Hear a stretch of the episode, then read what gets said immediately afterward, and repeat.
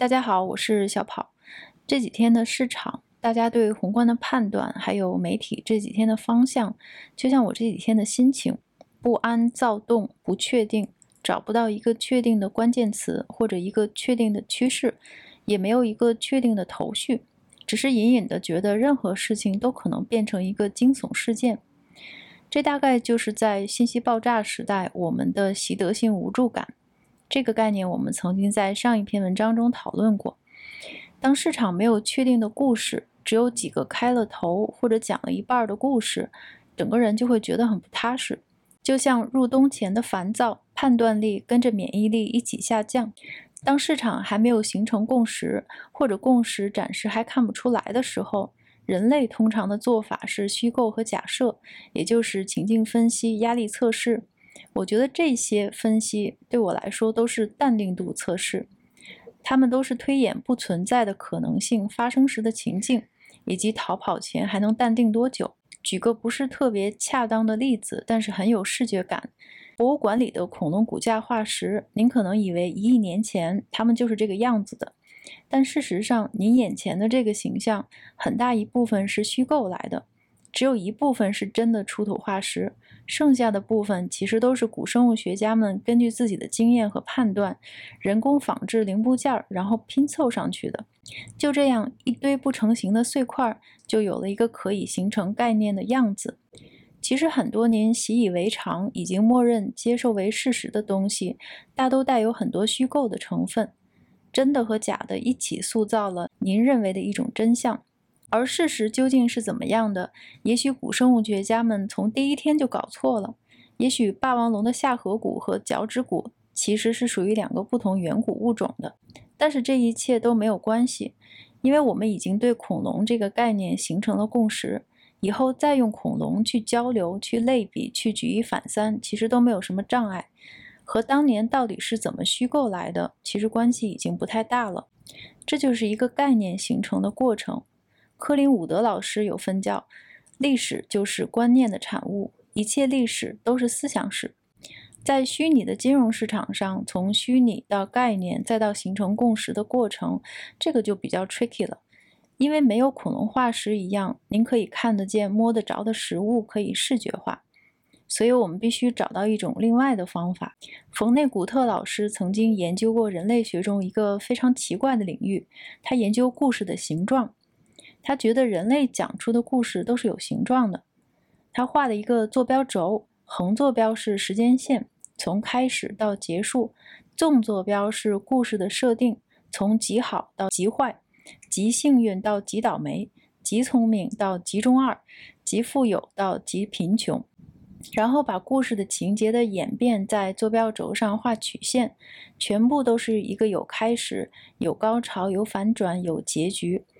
弗内古特发现，它们其实都有一个形状，比如这个这幅图中的几条线，您能大概猜出来它们都是什么故事吗？答案是《灰姑娘》《变形记》《哈姆雷特》还有《指环王》，大家按照曲线的形状对号入座就可以了。这种用横纵坐标轴来比喻人生和故事的方法很容易理解，但其实并没有什么用，因为平滑的、可预测的、有形状的曲线和现实生活是不符的。横纵坐标揉成一团儿，分不清好和坏，也分不清开头和结尾。这种故事的形状才是最接近我们的真实人生的。在现实生活中，我们都是一系列遭遇的对手盘，这些遭遇就像一个个小山丘，我们忽上忽下的在波动，并没有可能知道终结的那一秒，您到底是上还是下。但是尽管如此。冯内古特老师这种把故事量化的方法，如果和市场上的钱流结合起来，其实是非常有用的。市场上的任何的一个故事，或者您可以理解为热词概念，它们其实都有一个生命周期，它出生、生长、繁殖，然后死亡，而我们的注意力就是它们的生命值。市场上的故事。故事的情绪，情绪的扩散，只有跟我们的注意力结合起来，才会有动能。不同情绪和注意力大小的不同组合，会推动资金朝不同的方向去流动。一个故事刚刚诞生，市场上的动静就像新生儿的心跳，它不会引起太多的注意力。市场必须尝试不同的观点，才能够给这个新的故事贴上标签儿、定性。但是这个标签总有一天会被找到，注意力开始在他身上发芽，市场上开始有了越来越多的对他的讨论。媒体上也开始在他的前面加井号、加 hashtag，到这里它就变成了一个概念、一个关键词。有概念，资金流就有了进入的载体。你也可以称之为投资主题。投资主题就像一个鼓点儿，今天敲响，明天资金就可以入场了。但是所有的故事和概念都会有一个结局，只是结尾方式不同。如果一个爆款的故事用吸星大法吸光了所有人的注意力，后继无力，那资金就会在明天突然离场。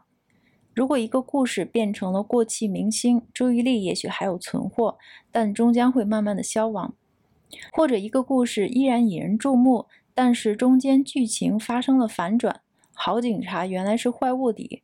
这种情况其实发生的概率比您想象中要高，尤其是在对某个概念积极鼓吹了很长时间，然而并没有什么效果的时候。这样的结果呢，就是资金跑路，一地鸡毛。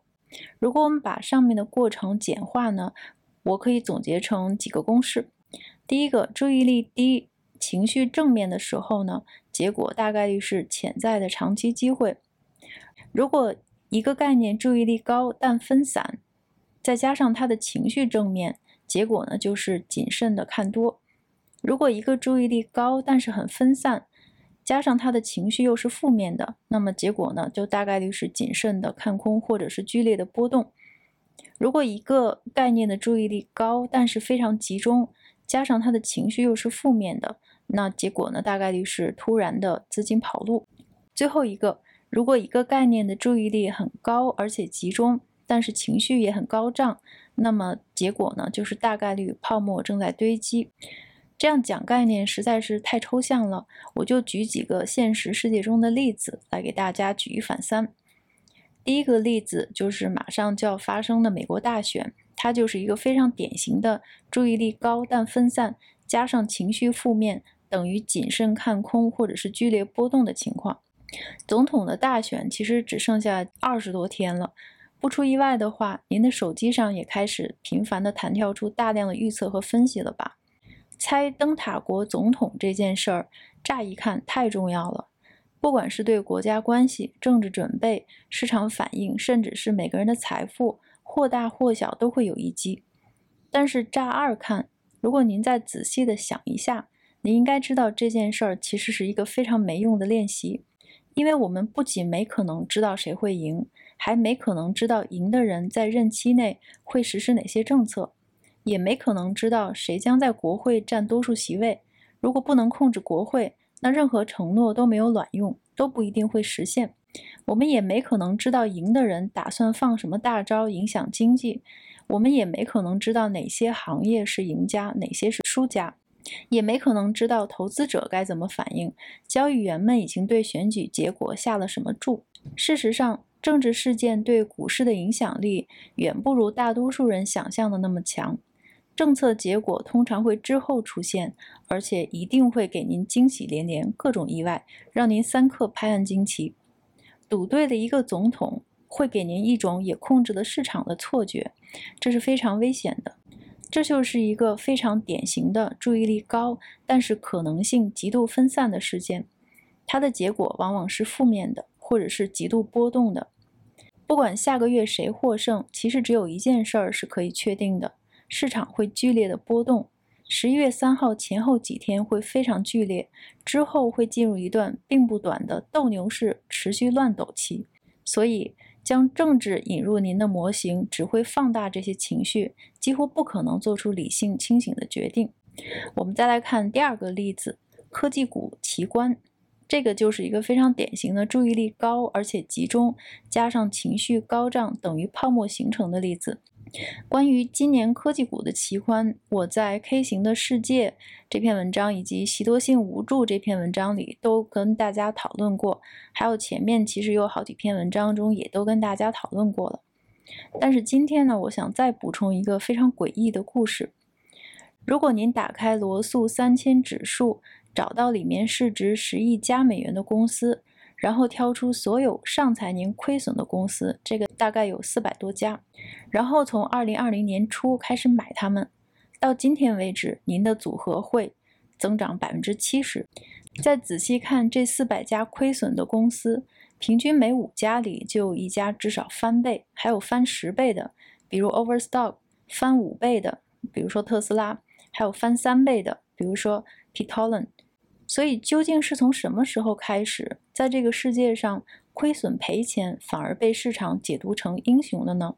我想了半天，一定是自己的思考方式出了问题。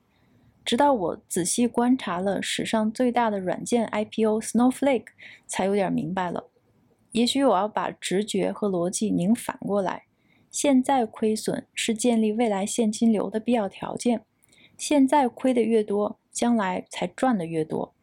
尽管 Snowflake 上半年已经亏了近两亿美元，产品每卖一美元就会亏几毛钱，但并不妨碍人家的市值触达七百亿美元。因为 SaaS 这种商业模式的意思不是卖产品，而是卖一个终身价值远远超过购买价的年金。一旦企业的数据被放入一个数据仓库，那就甭想再转出去了，因为成本太高了。所以，一切的关键就是要不惜一切成本，不惜一切代价，让章鱼的吸盘吸附在客户的皮肤上。嗯，这么一想，就顿时的豁然开朗了。投资者担心的其实不是亏损，而是亏的不够多，不够影响未来的现金流。但是好像还是哪里不对。这种值七百亿市值的东西，它至少应该是个印钞机或者下蛋机吧？至少得有几千个客户吧？而去年 Snowflake 的营收里只有几十个客户，而且百分之十一还是从一个客户贡献来的。虽然我不是专家，但是我知道数据市场是一个非常拥挤的赛道。亚马逊、谷歌、微软这些大家伙们前两年犯的错误，忽视了的市场，其实都很容易改正。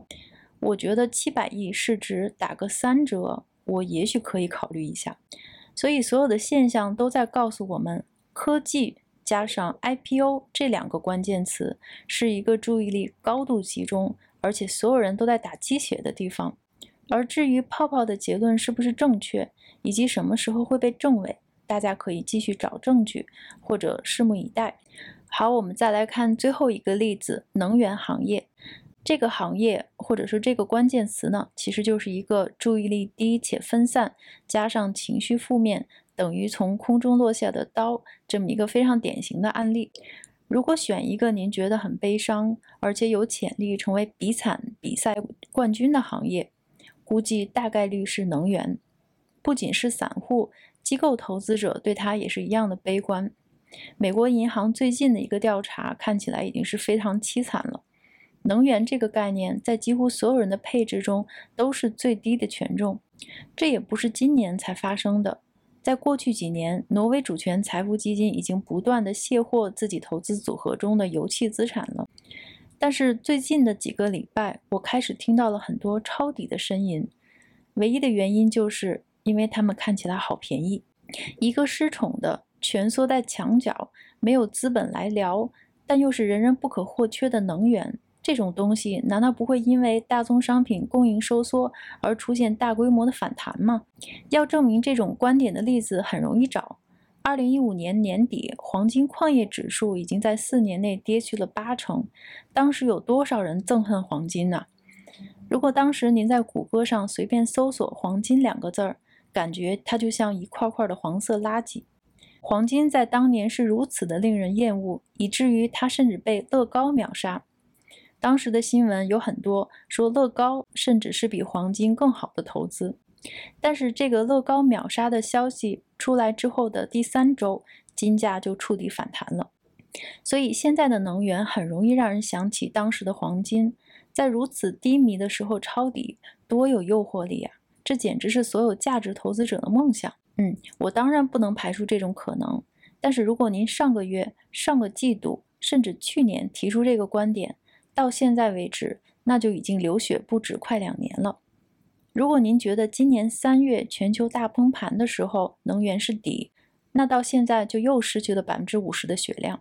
能源类的股票在今年已经又跌了百分之五十，这是一个持续低迷了很久的，但是观点和情绪异常分散的概念。根据公式，注意力低且分散加上情绪负面，等于从空中落下的刀子。如果便宜之后是更便宜，那抄底就变成了抓落下的刀子，catch the falling knife。而能源类现在就很像一只落下的刀子。当然了，抄底还是抓刀子，这完全取决于您的时间框架。但是入冬的第二波疫情，新冠的冬天已经来了，如期而至。能源的情绪似乎并没有曙光。R. R. Martin 老师有分教：你要不和狼做朋友，要么捏碎它，但是并没有可能驯服它。我觉得这里把狼换成病毒或者抄底，嗯，都是非常贴切的。好，今天就和大家分享到这里，我们下次再见。